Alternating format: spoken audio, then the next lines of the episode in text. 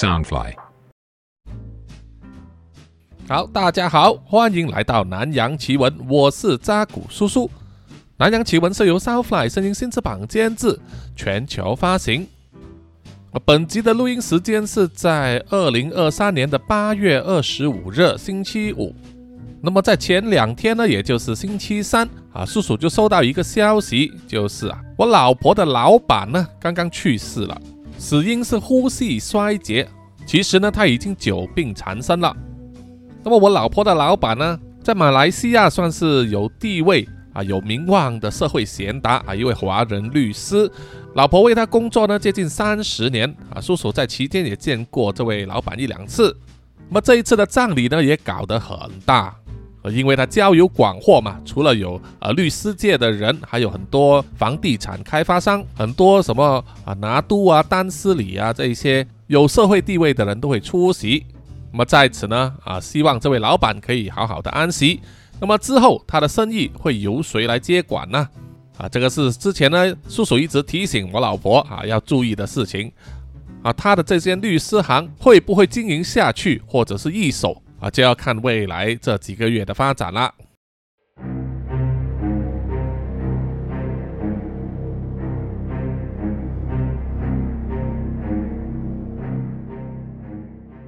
好，接下来我们回到这个重获的故事里面，在上一集说到啊，夏因为出一个任务，就是为越南的军方呢摆平在研究所里面突然出现的蝗虫人啊。虽然摆平蝗虫人之后，啊，军方就请帅啊打包走人啊，不要让他接触进一步的机密内容。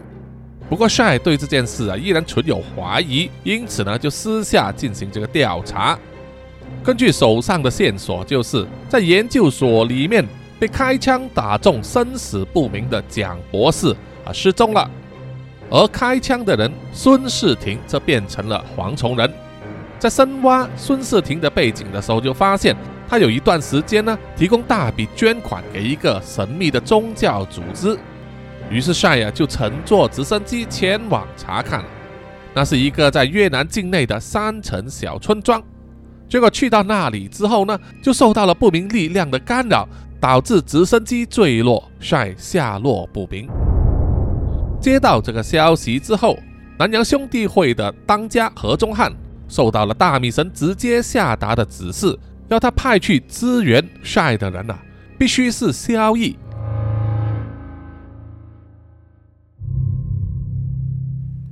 帅醒来的时候，发现自己全身剧痛，尤其是头部，就像是要炸开来一样。他现在觉得视线模糊，耳鸣，难以平衡身体，方向感模糊，而且全身灼热。他尝试移动身体，还有活动手脚。幸运的是啊，手脚还在，身体像是悬挂在半空。那是因为身上束着的安全带的关系啊。他其实是倒吊在直升机的机舱里面。在解开安全带的锁扣，整个身体就往下掉啊。幸好只是在机舱内。他用双手去摸索周围的情况。模糊中，他只看见附近有火光，然后两名直升机的驾驶员啊依然被绑在他们的座位上，头上脚下一动不动。于是他尝试爬过去检查主机师的状况。他拍了拍主机师的头盔啊，他依然没有反应。于是伸出手去他的胸口，想要摸索那个安全带扣的位置，结果却摸到了一个尖尖的东西，还有一些有温度的液体。结果啊，居然是血！原来主机师的胸口被一支钢管刺穿了，血流如注。赛伸手过去摸了摸他的颈项，发现他已经失去了脉搏，没救了。于是他转而去检查副机师，摸了摸他的脖子啊，发现他还有脉动。再拍了拍他的头盔，就听见副机师呢啊有声音发出了呢喃。帅花了好一番功夫，才把副机师从座位上移动下来，再把他拉出直升机舱。这个时候啊，帅就发现他们被一大批村民围住。那些村民有的手持火把，有的拿着手电筒，把他们团团包围住，却没有施以援手，而且每一个人的眼中呢，都发出了奇怪的黄色光点。到了这里，帅再也支持不住，耗尽体力之后倒在地上，失去了意识。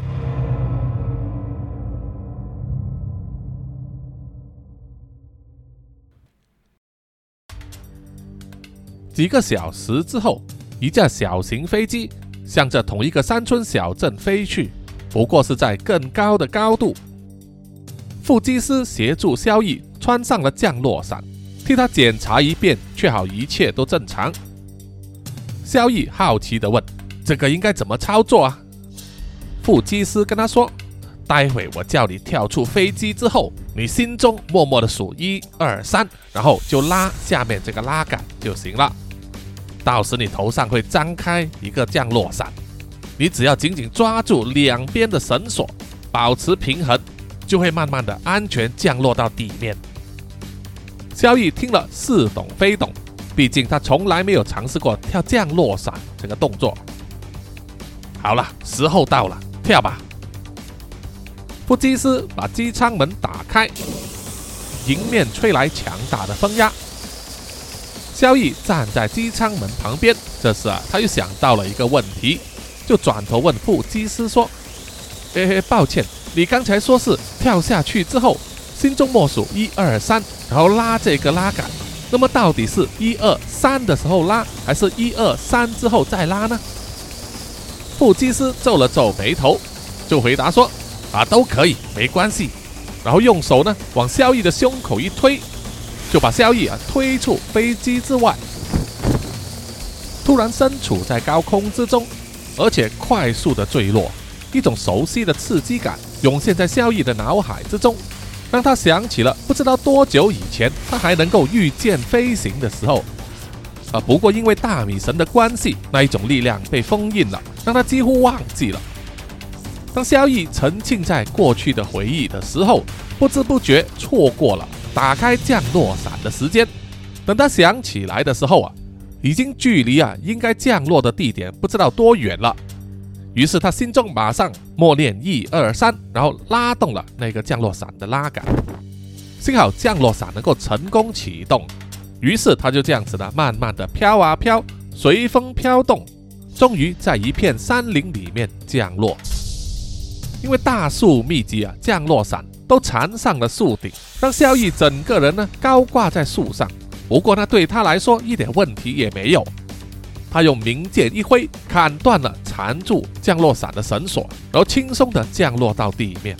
再把降落伞装置脱掉之后，轻松了不少。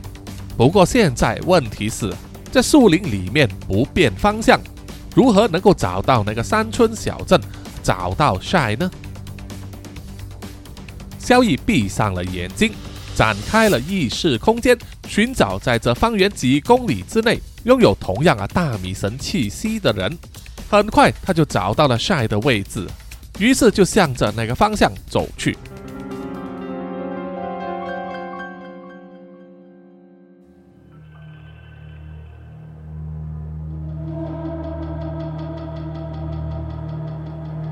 晒从昏迷中醒来。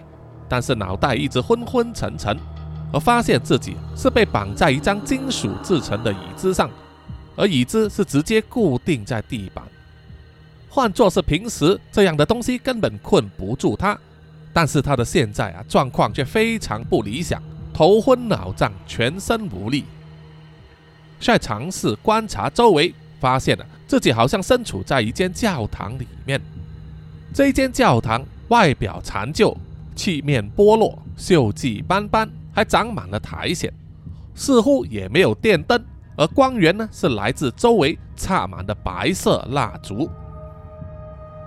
帅发现了自己是被固定在一个舞台的侧面，舞台上有两个穿着道袍的人，其中一个身材特别高大，头上戴着头巾，根本看不清楚样貌。而另外一个穿着道袍的人留着很长很长的红色胡子，而之前被晒救出来的那名副机师就跪在他们两人面前。舞台之下啊，虽然看得不清楚，因为光线不足，但是密密麻麻的，应该是坐满了人。他们全都一动不动，不发出字字片语。整间教堂只有红胡子一个人在说话。就如神的预言，有九柱神之一所带领的三百六十九人，被降落到凡间的暗处，藏在黑暗和隐秘的地方，等待那一天的到临，那一个新的一天。那一天很快很快就要降临了，你们所有人都应该为此感到高兴。因为你们都是被选中的，在新的一天开始之后，在这个世界传播神的信息。当那一天降临之后，所有不信神的人都会受到天罚，从此历尽六道轮回，永生不得翻身。而你，那个红胡子顿了一顿，然后用手指向了。跪在他面前的副祭司，你呀，是作为我们的敌人来到这里。我们的神宽宏大量，可以不计前嫌。你只需要开口，那么神也可以接受你，将他的礼物赐给你，让你在那一天降临之前得到救赎。跪在地上的副祭司。表情痛苦，一直按压着自己的胸口，说：“拜托，拜托，我的肋骨好像断了，请你们让我看医生吧，求求你们。”而红胡子毫不关心副祭司的伤势，他继续说：“你要修补你的血肉和骨头吗？我的手就可以做到，但是为什么我要这样做呢？即使你的血肉和骨头恢复原状。”你依然只是一个普通的人类，你应该打开你的心房，张开你的双眼，接受神的救赎，那么你就可以从人类的皮囊之中重生了。布基斯继续求饶，但红胡子阻止了他说话。你现在感觉不到吗？感受一下，你脚下大地正在颤抖，风中充满了血腥味，这印证了即将到来的瘟疫将要消除地球上所有的人类。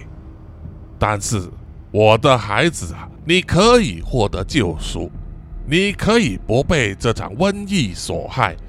你所需要做的，就只是向神开口而已。别听他一派胡言，妖言惑众啊！你要保持冷静。晒好不容易啊，用尽力气向副祭司喊话。红胡子面有怒色，就对晒说：“住口！你这个罪人，我待会才来收拾你。”晒咬紧牙根，紧握拳头，拼命想要挣脱束缚。来呀，来呀，谁怕谁呀！红胡子脸色一沉。整个眼白变成黑色，眼珠子变成了黄色的光点，说了一句：“闭嘴。”然后晒就感觉到一股无形的力量掐住了他的脖子，让他难以呼吸，也再说不出话来。堵住了晒的嘴之后，红胡子高举双手说：“看着吧，神的后裔就在这里，他从沉睡的墓穴中复活。”来为神的子民们指明道路。也在这个时候，红胡子身后那个高大的人缓缓移动身体，走到了副祭司的面前。副祭司可能是思绪混乱了，一时间什么话也说不出口，也不懂得如何回应。红胡子说：“好了，我的孩子，你不必说了，答案就在你自己的心中，而神的后裔。”也选择了你，你现在就来接受神赐予你的祝福吧。只见那个高大的人慢慢的举起右手，从长长的道袍之中伸出来的手，或者说像是手的东西，是满布黑色斑点的土黄色硬壳，就像是昆虫的关节一样啊。它伸出来肢体的末端有一个小小的尖刺，慢慢的移动到了腹肌师的额头上。腹肌师可能是惊吓过度啊，整个人僵硬了，任由那个肢体的尖端刺入他的眉心。红胡子高声呐喊：“欢庆吧，子民们！他已经获救了，你们的同伴又增加了。”而帅只能眼睁睁的看着腹肌师全身颤抖，然后啊，他的上半身渐渐开始了变化，原本的肉体急速增长，撑破了衣服，露出了土黄色的坚硬肌肉，背上还多长了两只手臂。那个模样就和帅之前在研究所里面看见的孙世庭啊一模一样。那位腹肌师在转瞬之间已经被转化成了另一个蝗虫人。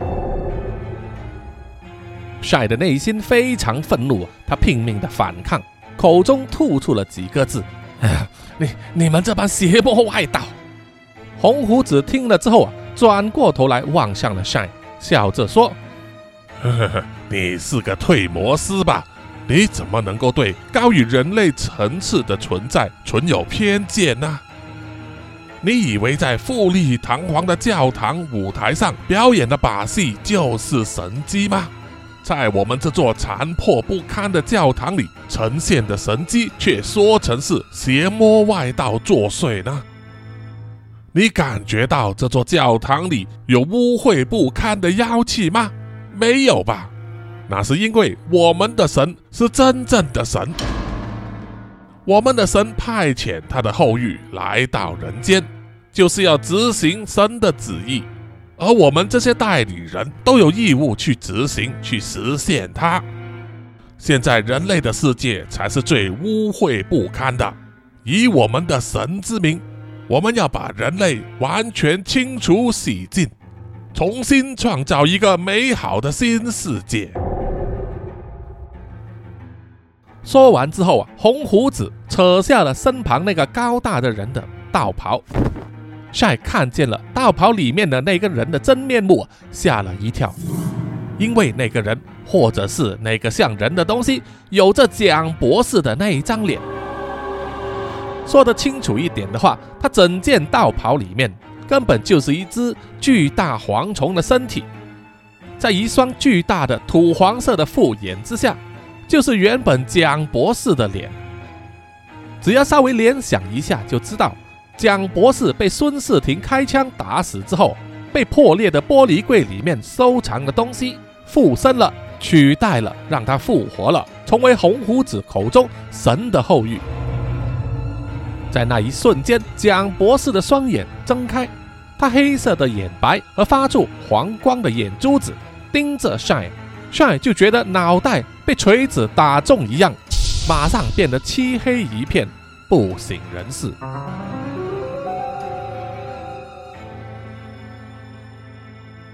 而萧逸在穿过树林之后，来到一个山坡上，而往下望去。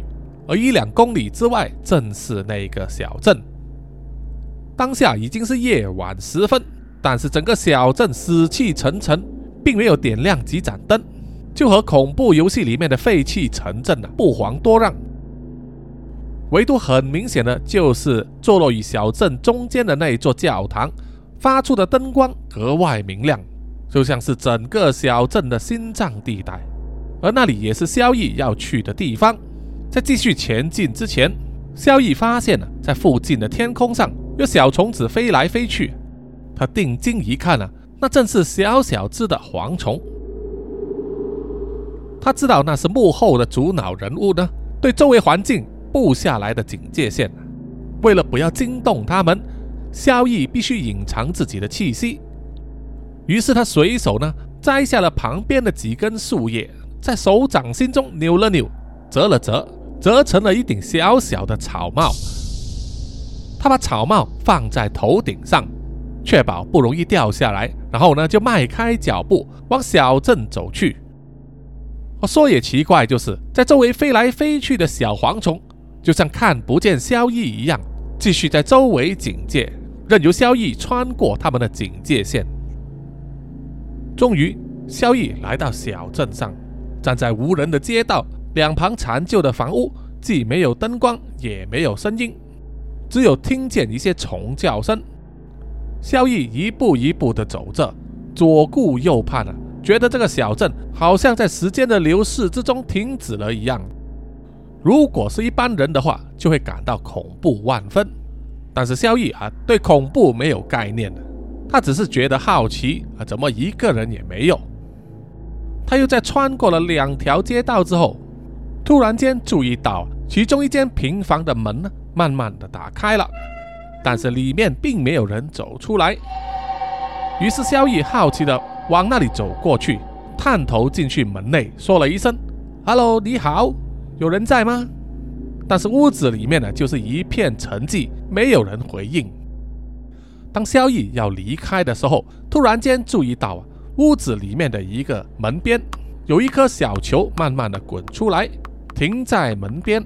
然后一只小孩子的手呢，从门边伸出来，抓住了小球，然后又缩了回去。萧逸看见了之后，就知道啊，这间屋子其实是有人的，于是他就往里面走去。一面走一面放轻脚步啊，压低声音的说：“你好，我进来喽，你不用害怕，我是没有恶意的。”萧逸走进了窄小的屋子里面啊，转了两个弯之后，就看见了最里面的那一间房间，周围非常杂乱啊，而在角落就有一个小女孩蹲坐在那里，手中握着那颗小球。于是萧逸轻声细语的慢慢走过去，说：“哎，小女孩，你怎么一个人在这里呀？你的爸妈呢？啊，你不用害怕，我叫做萧逸，我对你不会有恶意的。”小女孩似乎没有什么反应啊，口中小声的在碎碎念，却完全听不清楚。于是萧逸又往前走了两步，慢慢的伸出手来，想要尝试触摸这个女孩的头部。这个时候，小女孩就抬起了头，露出了一双黑色的眼睛和黄色的眼珠子，额头上还有一个小孔。最诡异的就是，小女孩口中所说的话，完全不是小女孩的声音。她说：“我是神的后裔所指名挑选的新子民，他赋予我们任务，要我们传达神的信息。”要把三百六十九位神的子民都召集来到神的面前，准备迎接那一天的降临。小女孩一面说，身体一面产生了变化，小小的身躯迅速膨胀扩大，一下子就变成了比萧逸还要高大的蝗虫人。萧逸瞪大了眼睛，不敢相信的问：“哎，你干什么？那个小女孩呢？”那个小女孩的灵魂呢？那个蝗虫人并没有回答，迎面就是一拳，打得萧逸整个人穿过墙壁飞了出去，掉落在空旷的街道上。不过那一点攻击对萧逸来说不会造成什么伤害！他现在内心感到非常愤怒，因为刚才那个小女孩让他想起了在曼谷救助过的明明，年纪差不多一样大。但是面前这个小女孩，在他的眼前变成了一个蝗虫人。那个不知名的力量啊，夺走了小女孩的身体，那就是让萧逸愤怒的原因。当蝗虫人冲破了屋顶，用身体快速的冲向萧逸，萧逸却不闪不避，一手握拳，另外一只手呢伸直，直接和冲过来的蝗虫人对抗。砰的一声，爆出了巨响。完全把蝗虫人的攻势挡了下来，这让那只蝗虫人也觉得惊讶。萧逸这个时候挥起了拳头，打在蝗虫人的头上，让他的头跌了个狗吃屎，然后又再踢了一脚，把整个巨大的蝗虫人身体呢踢飞，飞跌回去之前的屋子里面。萧逸大喊：“那个小女孩的灵魂呢？还给我！”但是那只蝗虫人根本没有回答，又从屋子里面飞出来，全身旋转加速，直撞向了萧逸。这一次的冲力比上一次更加巨大，把萧逸的整个身体也撞飞，一起冲进了对面的那间小屋里，让整间屋子也倒塌下来。不过即使如此，对萧逸也是一点伤害也没有。他高举右手，呼的一声，从天空之中快速冲下了一点白光，来到他的手中，正是他的武器明剑。当萧逸要把剑刺入蝗虫人的头部的时候，突然间一把声音出现在他的脑海之中：“小小女，救救我！”那是小女孩的声音。那个声音让他的动作僵硬了。犹豫了，他感受到那是小女孩的灵魂，而且是残破不堪的灵魂，只剩下那么一点点还保留在蝗虫人的体内。这让萧逸要痛下杀手的时候犹豫了，于是他再一次被蝗虫人抓住，然后飞起来直线往上冲，飞到几百米的高度之后，再一个转身呢，蝗虫人抓住萧逸的身体往下压。然后像流星一样直线下坠，在一声惊天动地的巨响之后，地上被创出了一个一米深的大坑，周围沙石弥漫。而在大坑中间，那个蝗虫人自以为得意的击败了萧逸，但是很快他就发现不对劲，明剑从他的下巴刺入，穿过了他的脑袋。萧逸悲苦地说。对不起，我实在无能为力拯救你的灵魂，你就好好的安息吧。说完之后，白光一闪，蝗虫人从头以下的部分被切成四份，身体支离破碎，体内绿色的汁液喷射而出，让之后慢慢从深坑里站起来的萧逸，浑身都是那些绿色的汁液。萧逸用愤怒又悲苦的眼神望向了远处那一间教堂，他知道目标就在那里，于是就纵身一跃，从深坑里面跳出来，回到街道上。而同一时间，在教堂里面，红胡子当然也感觉到了刚才那股巨响，知道有人穿越了警戒线进入了小镇，这个外敌一定不简单。